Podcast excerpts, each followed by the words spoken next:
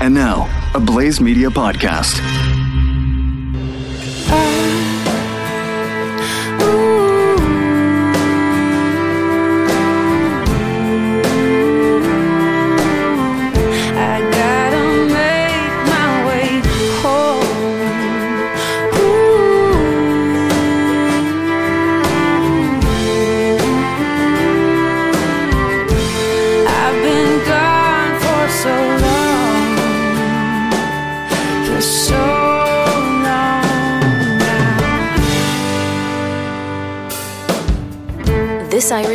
Stands with America.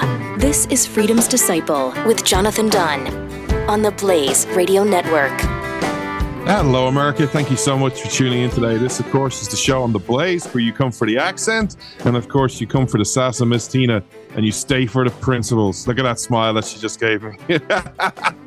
and in case you missed last week's show, last week's show was an amazing show. We had an amazing guest, and we spoke about hope because there's sorely lacking a lot of gifts in society today. It's so political, it's so angry, it's so are you team Trump? Are you team DeSantis? Are you team someone else? Are you Republican? Are you a good guy? Are you a bad guy? Well, we spoke about hope last week, and today we're going to speak about joy. And with that said, to Miss Tina, welcome to the show. But we're also going to welcome our guest, Todd, Todd Hansen. Thank you so much for joining us.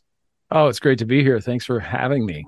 So, Todd, tell the audience who are not familiar with your work what you would do.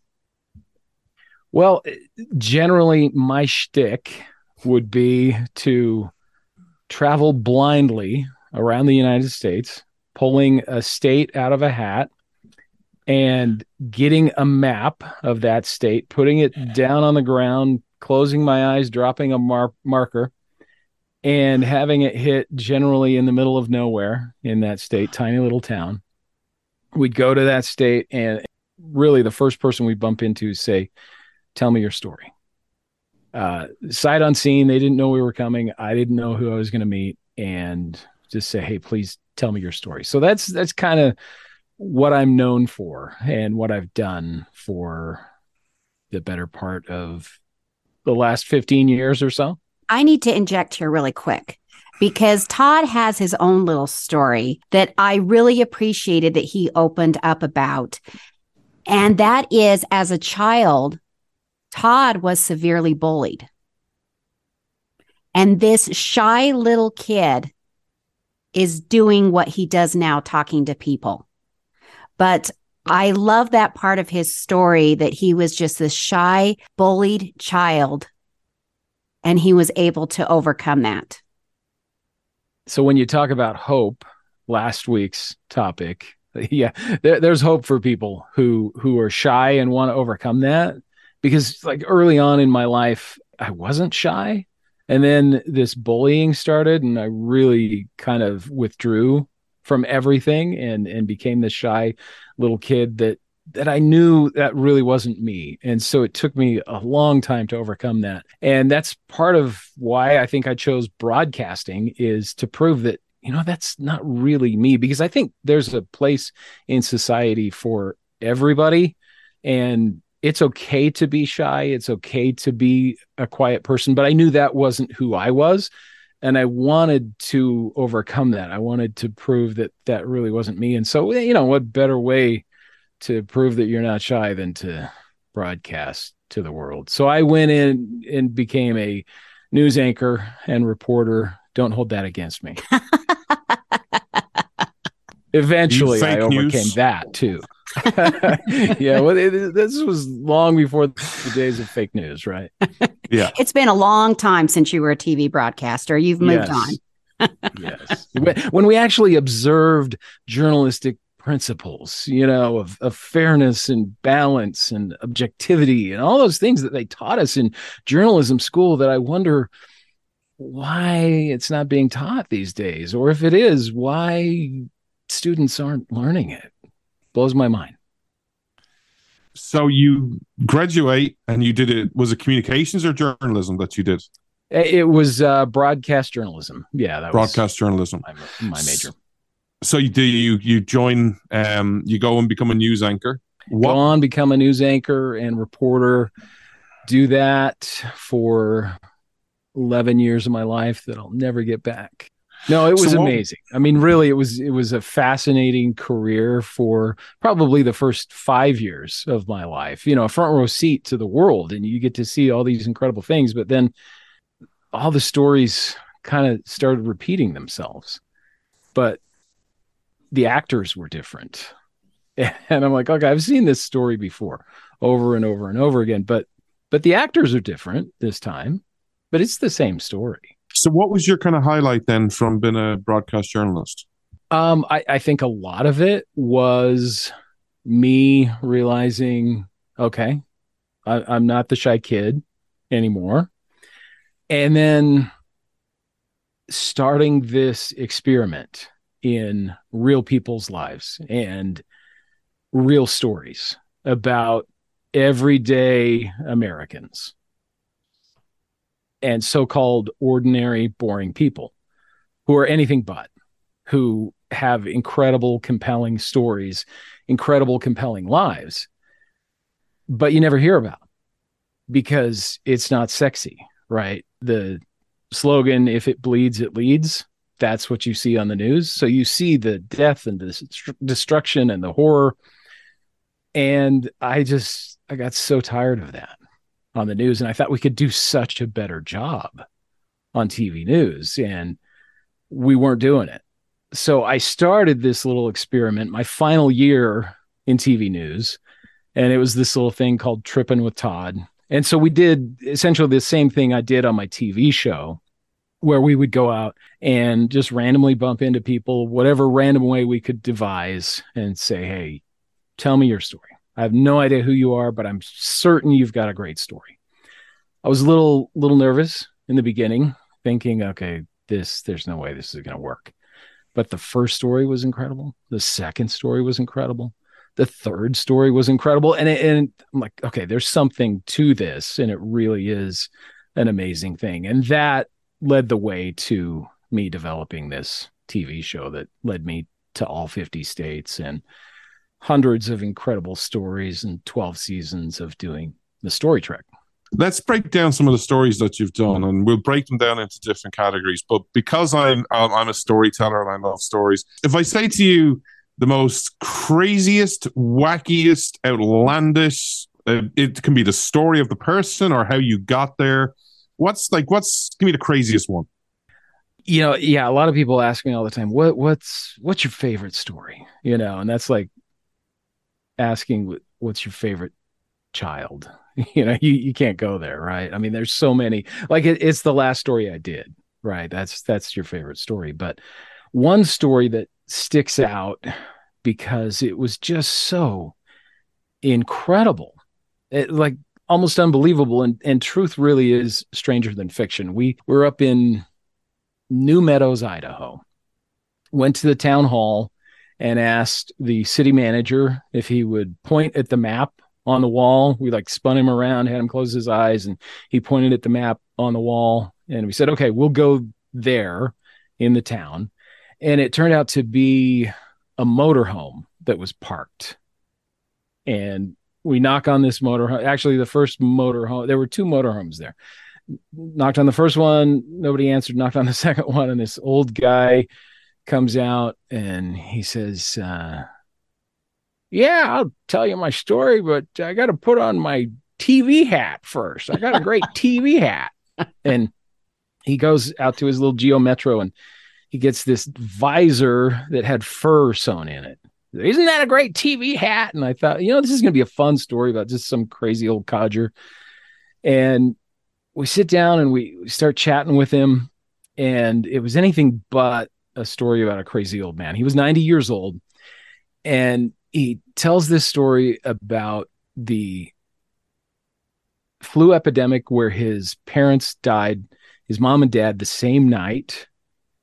And, you know, we just went through our hundred year major epidemic, right? Well, this was way back when, you know, and uh, he was raised by his sister. And then there was this big war that broke out, World War II. He lied about his age so he could enlist and he became a newsreel photographer and traveled around Europe documenting the war on film, which was played in all the theaters all around. Came back from the war and learned how to fly helicopters and then went to Korea and became a helicopter pilot, MASH helicopter pilot, like you saw in the series, flying patients. Came back from Korea and became uh, owner of an ad agency. He was a model for a while. His his wife died of cancer. His daughter died of cancer. He put several kids through college. He uh, was willed a bunch of money from somebody he met in Europe during World War II. He said, No, I don't want it. Put it toward scholarships. He says, There's nothing better you can do than put people through college. When we met him, he was volunteering every morning, uh, doing dishes at a local cafe. He'd go down and start the coffee at the convenience store. He was doing different fundraising. He was just the all-american guy. There's that most interesting man in the world commercial dos equis. That was archie breedlove of new meadows idaho. He he was just the most interesting man in the world.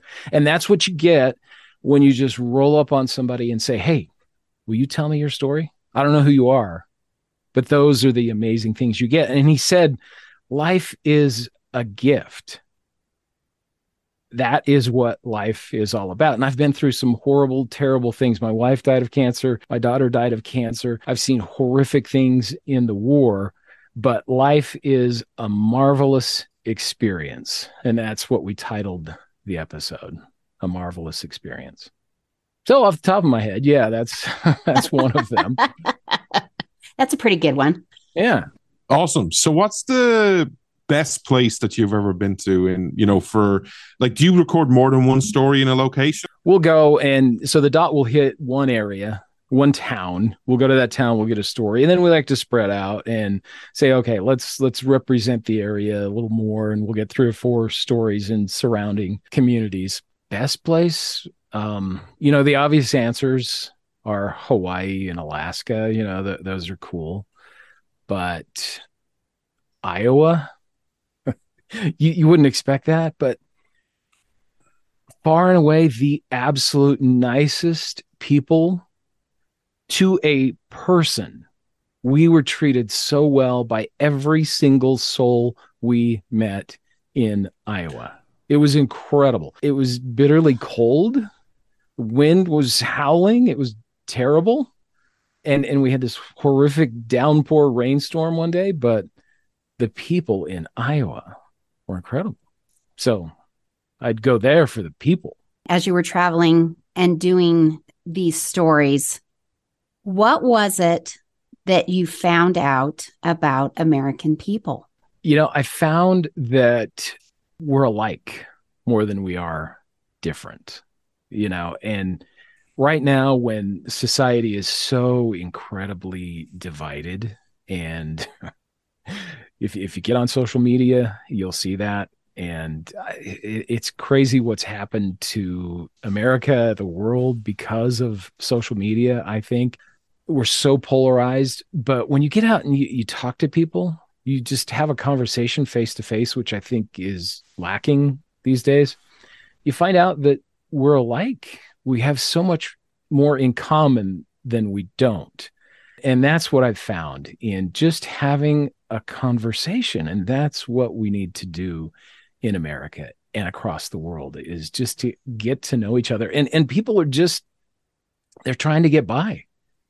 That's what people are doing. They're just they're working and they're trying to pay the bills and feed the family and live their lives. But man, when they get so caught up in media and social media, then everything falls apart and people come unglued and they say things that they would never say face to face in a personal conversation. But for some reason, the gloves come off when you're anonymous on social media.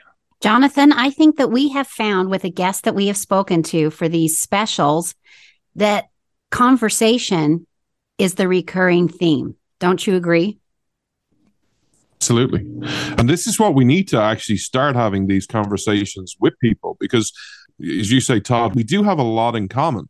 Um, it's just, uh, I think the polar has changed, and maybe you can talk about because you're experiencing the media and then going out and talking to people. I've found that historically we used to talk and have conversations and try and look for where areas that we can agree on and kind of go okay we agree on this and this and this and yeah you might be a bit crazy and you're totally wrong on this but you know let's focus on the things we agree on i think our society has flipped 180 and it's kind of going yeah we might agree on like 90% of the things but this one thing you're crazy on you're you're the, you're a traitor for this or you're the problem or you're the enemy can you talk about that? That what you've seen and what you've seen on the ground of where we've changed and how we've changed? Yeah, well, I, I think to you know Orrin Hatch and and Ted Kennedy, right? You know they they bitterly opposed each other on on certain policies in Congress, but at the end of the day, they would go to dinner and and be friends, right?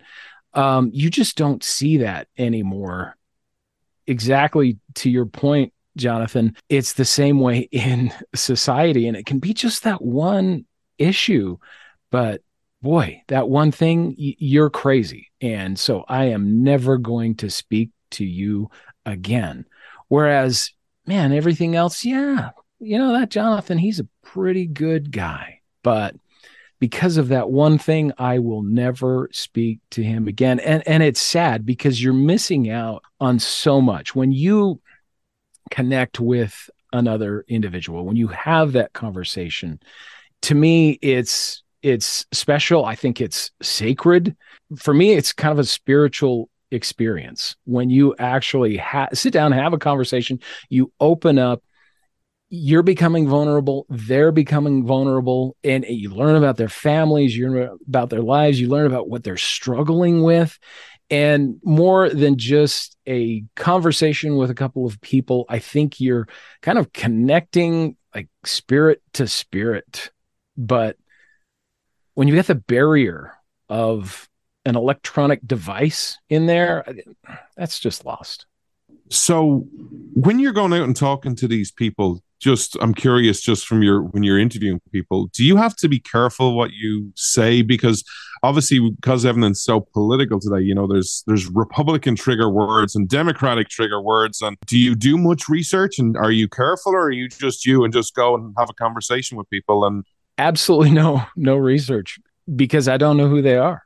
I just walk up and i start with so what's your name yeah, it's uh, it, it can be difficult sometimes, but uh, you know, I, I try not to go there um, politically.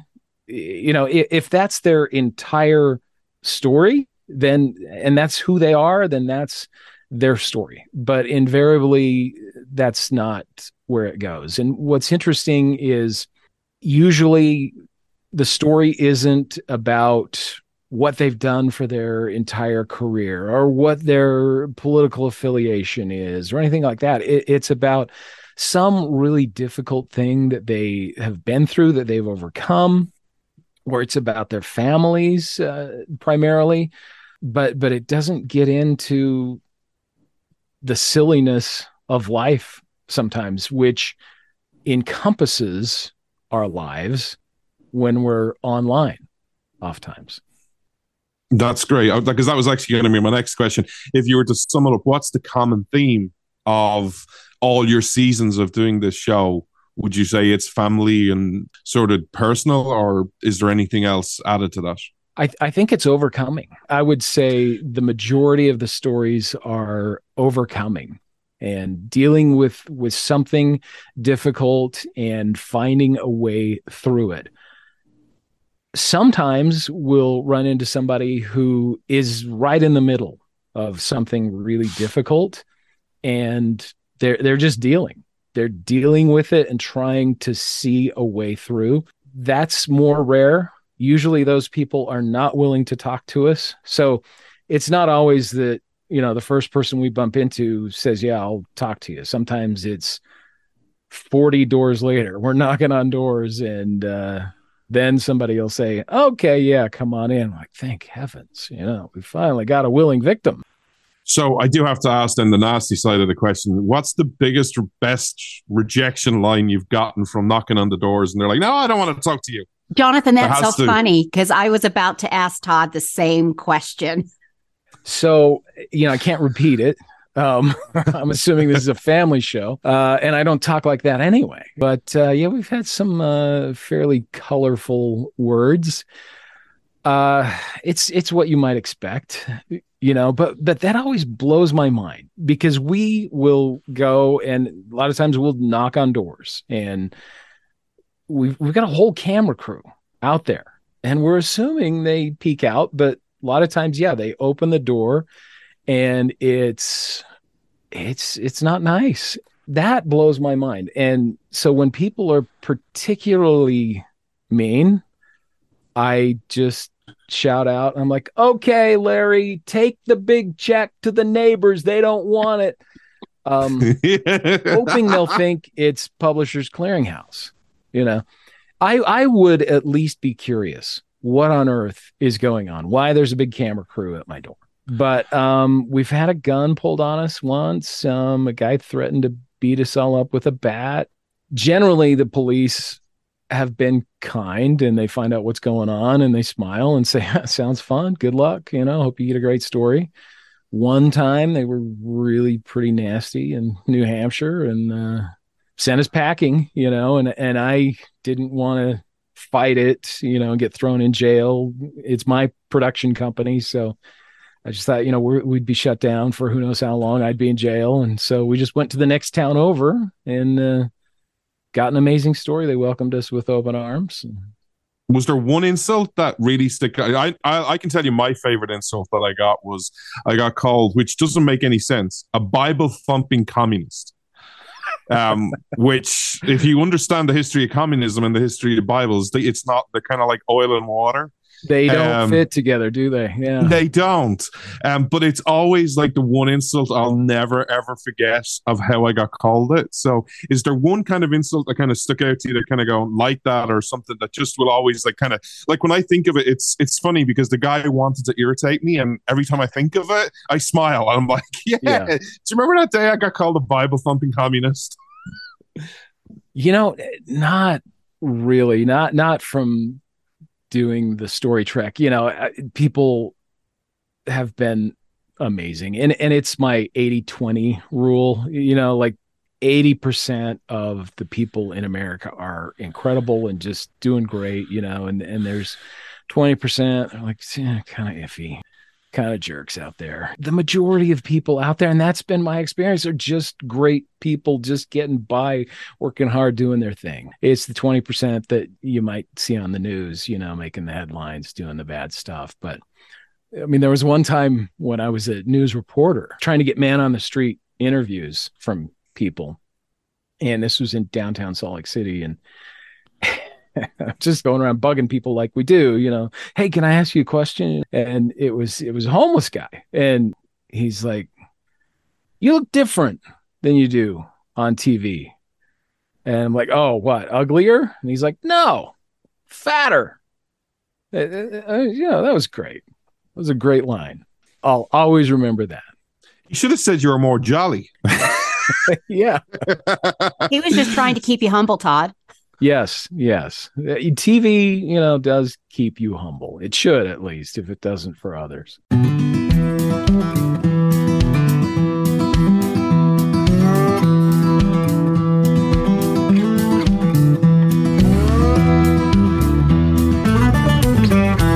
you start up this production company. So when you leave your your news anchor job, did you start up the production company straight away and take quite a bit of a risk, or you know, did you do that later on? I took a huge risk. So I left TV news because I was ready to leave TV news. I had no job to go to, and I had been wanting to leave TV news for a while, but but it just didn't seem the right time.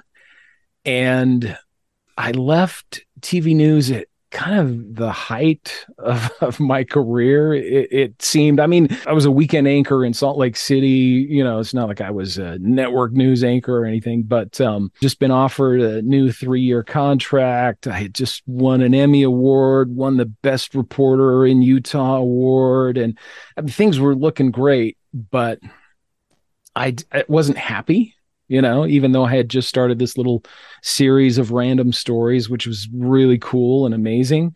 But that wasn't enough to keep me in TV news. And honestly, Jonathan, it was it was kind of a a spiritual prompting that both my wife and I felt at the same time. It's like, wow, it's time for me to leave. And it was the worst time we could imagine because I didn't have a job to go to. And I don't want to ruin things for people that think the the weekend anchor at the Fox affiliate in Salt Lake City is a incredibly lucrative position, but uh, I had about two months worth of wages in the bank. It's not a great, uh, well paying job, right? So we took a leap of faith and uh, put in my notice one morning had no idea what what's going to happen. And actually, that night, I got a phone call from a neighbor saying, "Hey, um, I got these guys uh, who are looking to start up this marketing company, and uh, I know you've got this great job. You know, you're the weekend anchor at this uh, TV station. As a matter of fact, I don't know why I'm calling you. You got this great job. Never mind. I'm like, you know what? Keep talking. I want to hear a little bit more. Well, blah, blah, blah, blah, blah. And he's like, but, but anyway, I know you wouldn't be interested. I said, listen, I just quit my job this morning. I'd be very interested. So I went into sales and marketing uh, for a little while. And then I produced a little reality TV show for a little while. And then I heard that uh, this network was looking for a TV show idea. I pitched it, and kind of the rest was history. And 12 seasons and a bunch of Emmy awards and traveling the country and the concept that everybody has a story and everybody is important I think was proven. You spoke earlier on about a homeless guy. Um, and that lovely insult that he gave you, not not yeah. that particular one, but have you ever interviewed a like a homeless person or someone that story really like tugged on your heartstrings? We were in Louisiana and we went to this park, as we often do, to get somebody to point at our map. And walked up to this lady who was just sitting in the park enjoying a nice sunny day. And I just said, okay, um, I, I need your help. And and I did this sometimes. I'm like, I want you to either point to a spot on this map so we can go find a story or tell me your story. She said, Well, I'll tell you what I'm doing. I'm just sitting here in the park until the end of the day, and then I'll uh, go back to my storage unit. Like, what, what do you mean your storage unit? Well, that's where I live. She lived in a storage unit. She was homeless. And so we got her story and we followed her back to this storage unit. She opens it up and she lived inside of this storage unit. And we were just absolutely blown away at uh, her circumstances. And she had all kinds of different circumstances, which led to her being homeless. And like the whole crew was just absolutely blown away at this amazing lady who we just bumped into who happened to be homeless.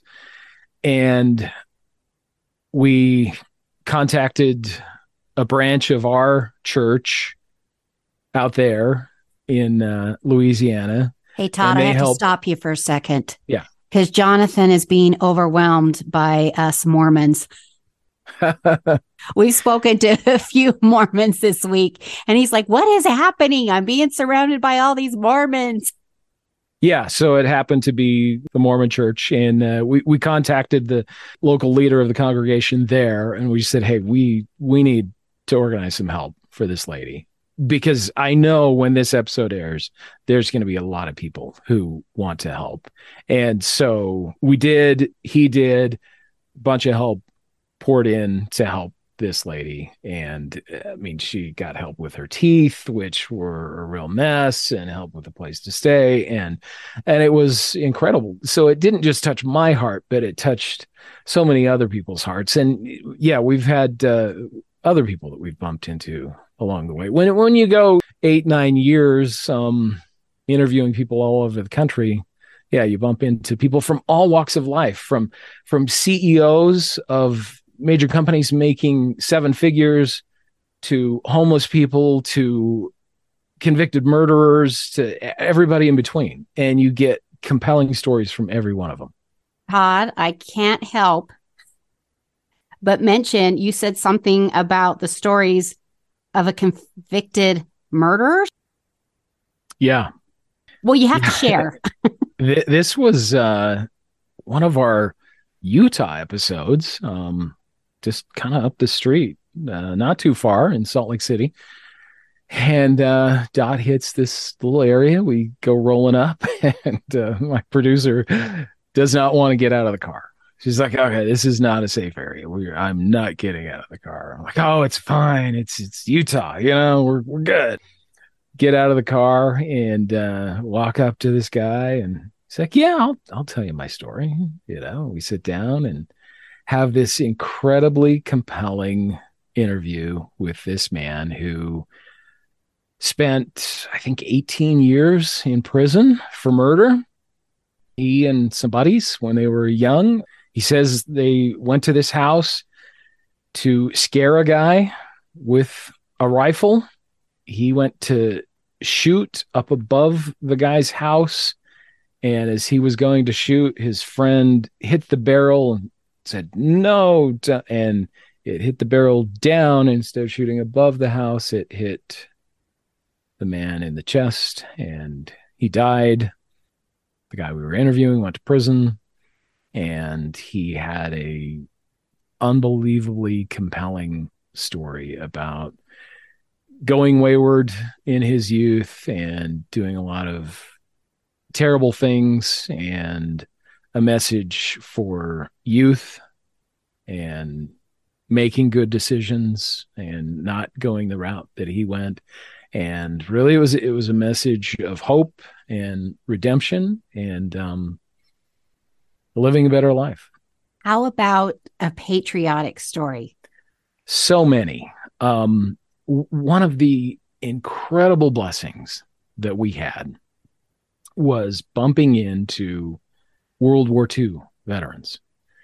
And, and there are so few left today. But one of our first episodes in St. Augustine, Florida, we, we bumped into a guy by the name of Ed Pasha and he was this uh, amazing man.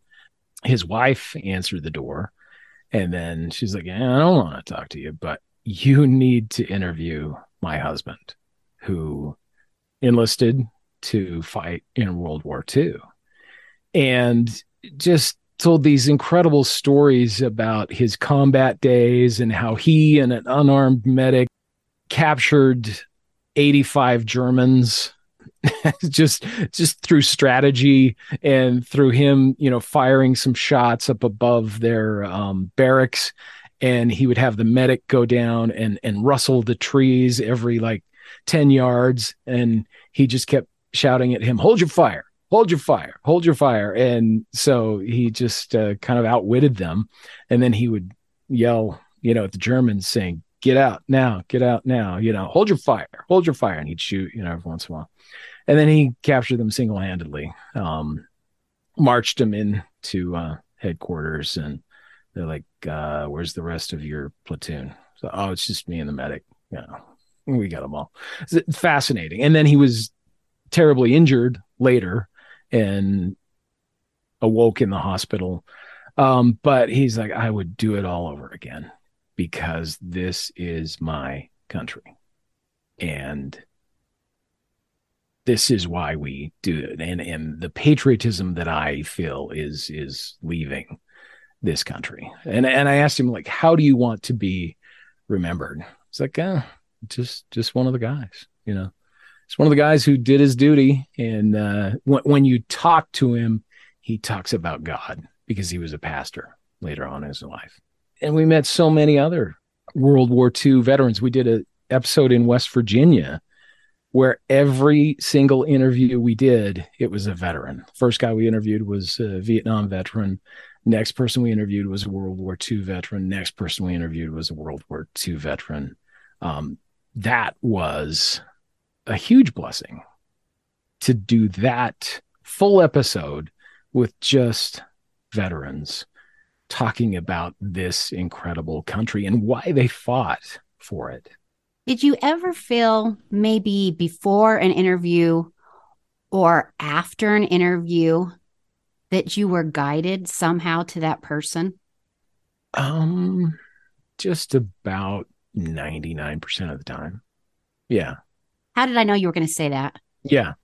Like I I didn't feel like it was random. I mean, you have producers, executive producers, you have network executives and I always felt like God was my executive producer. Like at the end of every day I felt like okay, we were supposed to talk to that. We did a story in McCammon, I- Idaho, and we rolled up on this lady who had this amazing story about her battle with chronic Lyme disease and how she found this clinic that saved her life, which was actually just up the road in Pocatello, Idaho, this world renowned clinic that she knew nothing about, but she eventually found. And she was hoping to be able to share that information somehow with others. Three days before we showed up, she had a dream that I would knock on her door. That's impossible. I mean, the randomness of the show, y- you have a much better chance of winning the $2 billion lottery than me showing up at your door anywhere in America. That was pretty incredible that she would have a dream that I would show up and knock on her door.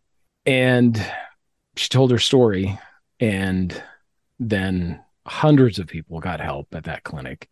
We did a follow up, and now thousands of people have gotten help at that clinic, and they say their lives have been saved because of her telling her story. Simple thing like that.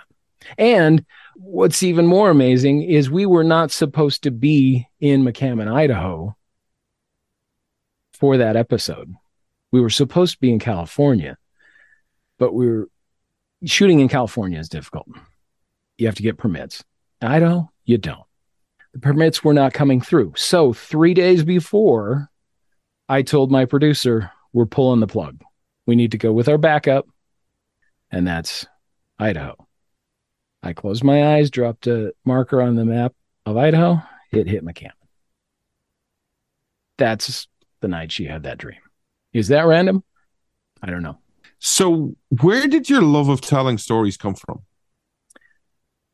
You know, I, I've just always been fascinated by other people. Like I, I have an interest in telling a certain type of story, and it's and it's about people.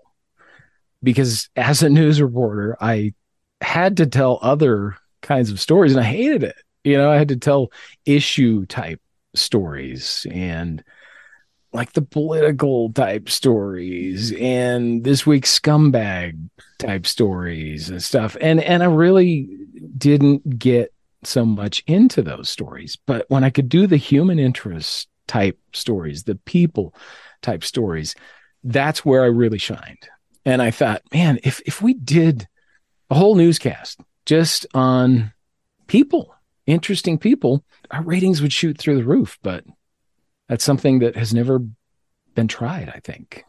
That's kind of my fascination, and that's the storytelling that I've always been interested in. But it came from broadcasting. Honestly, I, I thought I was going to be a sportscaster when I was younger, when I first started, because I was a frustrated athlete and uh, went into sportscasting, but I did a news internship and absolutely fell in love. So, on the st- side of the story, and feel free not to answer this, but just because I work behind the scenes and I know how people think in our industry, do you care to share any stories of how you were received when you had this idea to pitch to executives? Because I can't believe it was simple that you came up with this idea of this show, which you'd done on your news show, of telling stories of the ordinary Joe American, and a new executive at a network went, That's the best idea. That's what America needs. That's what we're missing at this network. I can guarantee you, you had at least one person who went, That's the dumbest idea we ever want. There is no ratings and no money in the American people. That's such a good question. First, when I pitched it to my news station and my boss there, I thought, there's no way, you know, and I, and I pitched several ideas and I thought, yeah, this, this is the one I really want to do. There's no way she's going to go for this. And she's like, this, this sounds kind of interesting. Let's give it a shot. Like, wow. Cool. All right. Let's give it a shot. And like I told you, I was nervous, you know, that man, what if this doesn't work? But it did, you know, and it challenged my storytelling skills and my interviewing skills. Like, I've got to pull a story out of this guy, you know, what if I can't? But well, I could. Turns out I can pull a story out of anybody because anybody has a story. Well, then it goes to pitching it to the network. And you're right. That was was a little bit more of a challenge, but I'm a news guy. I'm a TV news boy. You know, that's the technical term for what I am. So I had no experience whatsoever pitching a TV show to anybody let alone network executives. So I go in, give it my best shot, right? All 30 seconds of a pitch. Okay, here's my idea. We're going to go in, we'll pull a state out of a hat, we'll drop a marker on that state, we'll go to this town, and we'll start knocking on doors. And the first person who says yes will tell their story. And we'll repeat that and do three or four stories, and that'll fill up an episode. And they'll be great, compelling, interesting stories, kind of like what I did on the news. And that's it. And they're like, okay, and and what next? And uh, I'm like, well, that's yeah, that's kind of that's kind of the show. What's your drop rate? I said, "Oh yeah, well, the drop rate." And I'm trying to sound like I know what I'm doing. Like, okay, the drop rate. Well, let me let me cipher that out for you. What is Um, that, Todd? The drop rate. Well, let me uh, let's carry the nine. For those of us me, who aren't um, in the um, industry, what's the drop rate? That's what I didn't know. Oh, But I'm trying to pretend I knew. So gotcha. I finally had to admit I didn't know. I said, "What is a drop rate?" And they said, "Well, drop rate. Just how many stories do you drop before you have one that's good enough to put on the air?" And I was appalled. I just said, "No, that that's not a part of the equation." I said, "I I can't claim that everybody has a story and then drop any story." I said every story gets in the show. I had just a few rules. The first person who agrees their story gets in the show. And every story has to be random. No story gets set up ahead of time. And no story goes on the edit room floor. And they're like, uh, this will never work. that's that's crazy. And so it took a series of many, many meetings. And finally, I just said, can I just, can we just do a POC, a proof of concept? Can you just give me a crew? We'll go out, we'll do this, and I will show you how it works. So I got a small crew. We went out. We got an incredible story, which is the very first story in the very first episode. And then the managing director there at the network was like, Where has this been our whole lives? We we need to do this. This is incredible. So we started. But it took about a year, year and a half to make happen, as you know. from the machinations of making things work took a long time. I just wish I could see the picture or the look on the executives when you're giving them your rules of there is no cutting, there is no drop rate. Uh, every story makes it because every story, every person has a story. I can just imagine them looking at you like you've got 10 heads. They're like, Yeah. what? But then what's a floor? What does the floor do in the editing room if it doesn't hold up all the stuff we don't air? what's the purpose of a floor? You know, so that's that's incredible. And so, how long did it take to become kind of where they're really appreciating the work? Like, did it happen instantaneously, or was it more of a slow burn? let's see the show ran for 12 seasons i think uh maybe if we do 13 seasons they'll start to appreciate it. It's a constant battle every season. And, it's that's tv it's tough to impress your peers. Like the public absolutely loves it and appreciates it. And the emails I get, people say it has blessed my life. It has changed my life. I have people saying it has saved my life. It's incredible. But yeah, it's a constant battle all the time to get your peers to agree that doing random stories about everyday Americans is is worthwhile and uh, it's okay versus high production value, everything's set up, faking everything. And and it's reality TV, but I think most of us understand that reality TV is not real. Todd burst my bubble when he was on my podcast, Jonathan, because he said to me, I don't know if you know this or not, Tina, but reality TV, it's not real. I wanted my show to be real. So then, are you telling me? Hold on, I just I just want to be clear by saying this because you'll understand what I'm about to say. Lingo was. Are you telling me when the scripts, uh, the credits roll on the end of your show, there's not a special uh, title called storytelling, or um, or writers, um, or producers, or there is a producer, but like you know, a writer. Like there is on reality TV. Like, why do you need a writer if you're just cameraing, filming people all around Yeah, with yeah. cameras? I think the most pure reality show out there is like Parking Wars. Right? Have you ever seen that? They Yes. follow these parking attendants around Chicago and stuff, and they get yelled at. And I mean, that's that's pure. Like I will write the stories on the story track, you know, put in narration for my voice, and you know, find sound bites and stuff, and we'll put together a nice little story. So they're written, but yeah we don't cast people we don't make up scenarios we don't we don't have a set we don't you know it's just it is what it is it's who we meet and the stories are incredible So I've been in TV. You've got to ask this question. What's your blooper reel like? well um plenty of bloopers because i go on camera and try to sum up the story and i'm an idiot So what's the best blooper that you can think of, like that would make the that would make the all time reel, hands down? Oh boy, there are just too many to tell. Like we always had more bloopers than we had time, you know. And we had an editor, and like I'm sorry, I'm sorry, but we just don't have that much time, Mark. We can't put in all the bloopers. trying to think some of the some of the best bloopers. Like we we never I never fell in a pond. One time we'd throw the football around. For some reason, we just always took a football and, and we'd throw it around. Just when I uh, finished knocking on a door, person didn't answer.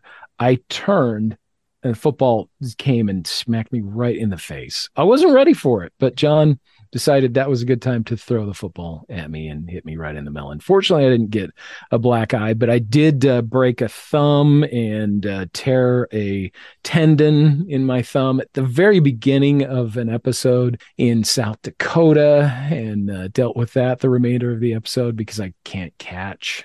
So that was not fun. Therefore, the frustrated, uh, trying to be sports athletic type of person. Yeah.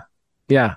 Um, it- we wonder why I didn't play for the Dallas Cowboys. They're called the Dallas Cowgirls. Uh, so uh, I'm a Giants fan, so they're not America's football team. so hey, you know what? They had a big win yesterday, so I'm happy. yeah, they did. I actually heard a great story about Jerry Jones this week. Um, there's a guy in my men's group, um, you might appreciate this, um, about how bad of an owner he is. He's he's a massive Cowboys fan, but Yeah. he cannot stand Jerry Jones. And he said, uh, back in the day, Jerry Jones was very big in the recruitment, and this was a problem for the Dallas Cowboys. And he said that there was a story that ran the rounds that um he the, the manager turns up for training one day, and there's this big 300 pound guy in the parking lot waiting to do it, and everyone's walking by him, and all of a sudden they decide to ask him, "Hey, what are you doing here?" And he's like, uh, "I saw Jerry two days ago. He told me to turn up for a tryout."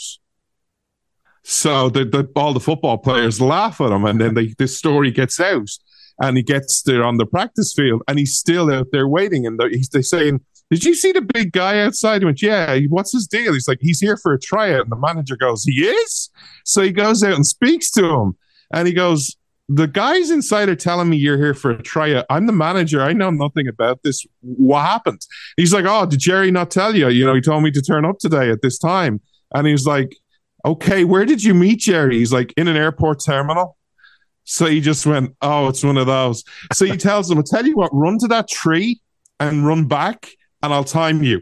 He said the guy ran about three quarters of the way to the tree and then just started walking and just kept on going. and he's like, that's the Cowboys summed up. And then Yeah. this obviously is not recent story. But he's like, he says, I've loved this team so much. And he says, but Jerry Jones has got to go. Yeah, I hear you. Um, Yeah. it's it's been tough being a Cowboys fan for a lot of years. Yeah. You've got to have patience and resilience, right? Yes, So- that's it's a lesson in life, right? yeah. If if you can be a Cowboys fan, you can get through many things in life. It's it's it's a great symbol symbolism kind of lesson. Yeah. I'm a Giants fan, so look, I, I'm still living off prior glories, all right. So, and, and I have no underestimation that I'm going to be living off those prior glories for the rest of my life. But you suck, but yeah. But you remember that year, those two years we won the Super Bowl? Yep. So, life's a story.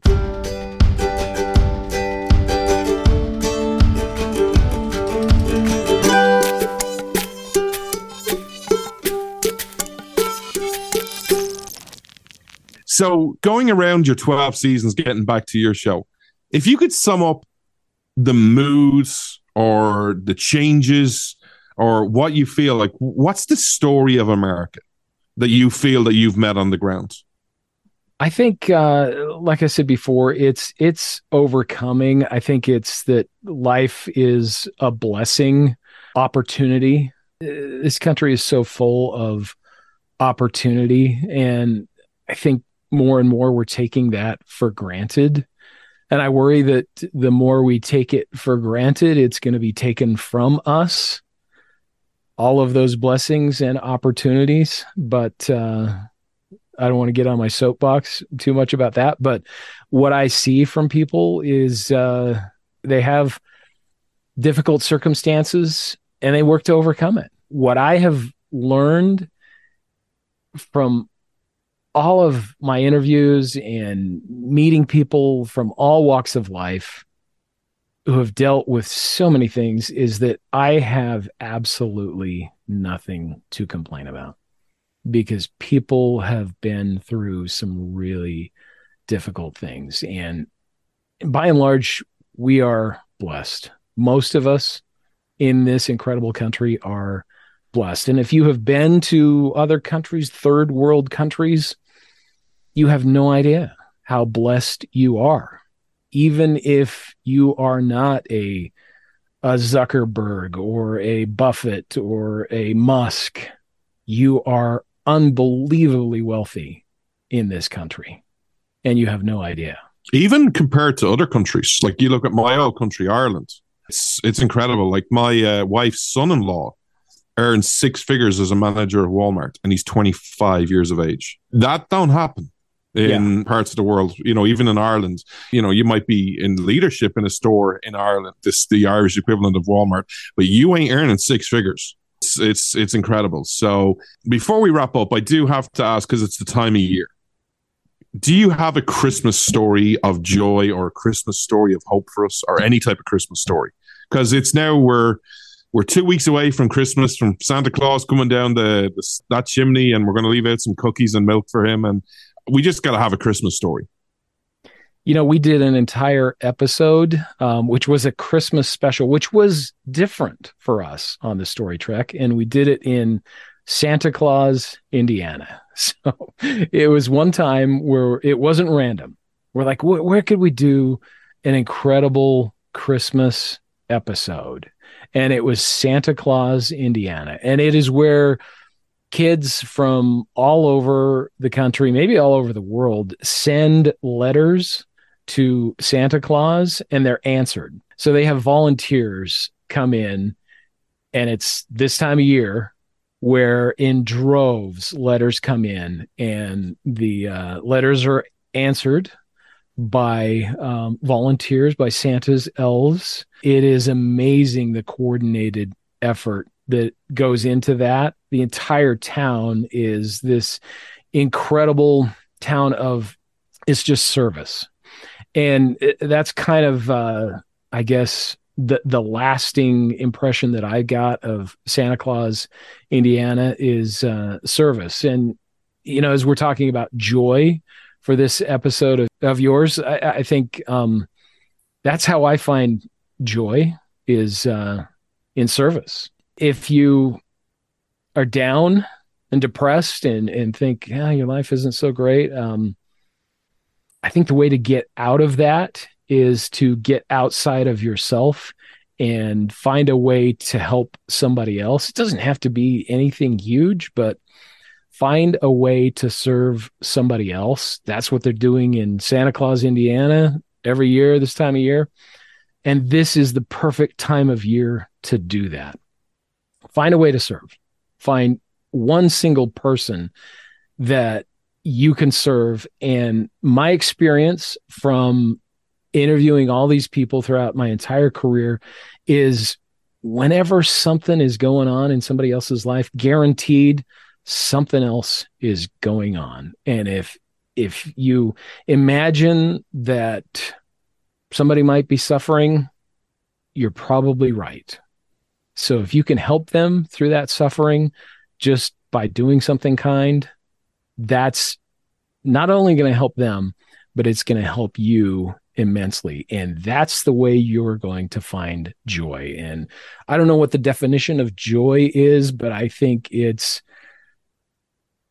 probably an increase of happiness. So it's happiness doubled. So, Todd, Story Trek ended for you. What are you doing now and where can we find you? So you can find me on storyempowered.com and I'm trying to reboot the story trek, but not under that name. Uh, so trying to make it happen again because I think it's needed now more than ever before. So it ended a few years ago, and the country wasn't as divided, or the world wasn't as divided as it is now.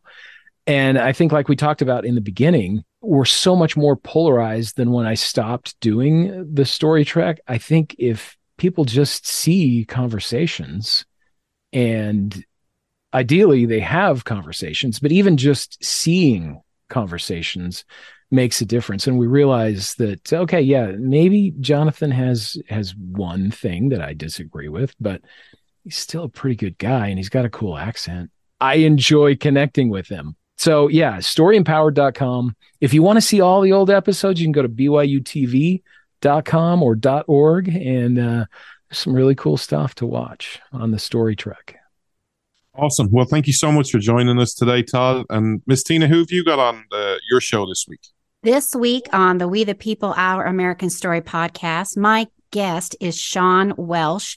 And Sean spends a great deal of the episode talking about PTS and how it is important to help our veterans through their difficult times and the help that unfortunately they're not getting like they should. So please check out www.wethepeopleouramericanstory.com and you can also hear Todd's episode from that website as well. And finally, we salute our US military, firefighters, police officers, and emergency personnel.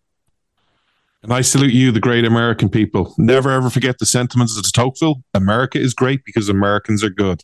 You just heard some stories from Todd. America is great, and Americans are good, decent people. You're not great because of Trump or Biden or DeSantis or Republicans or Democrats, but you're great because of your people doing extraordinary things, like in Saint Santa Claus, Indiana. What an amazing story. Todd, thank you so much for joining us. Don't forget to tune in next week as we talk about peace. Until next Saturday at 12 noon Eastern, have a beautiful and blessed week, America.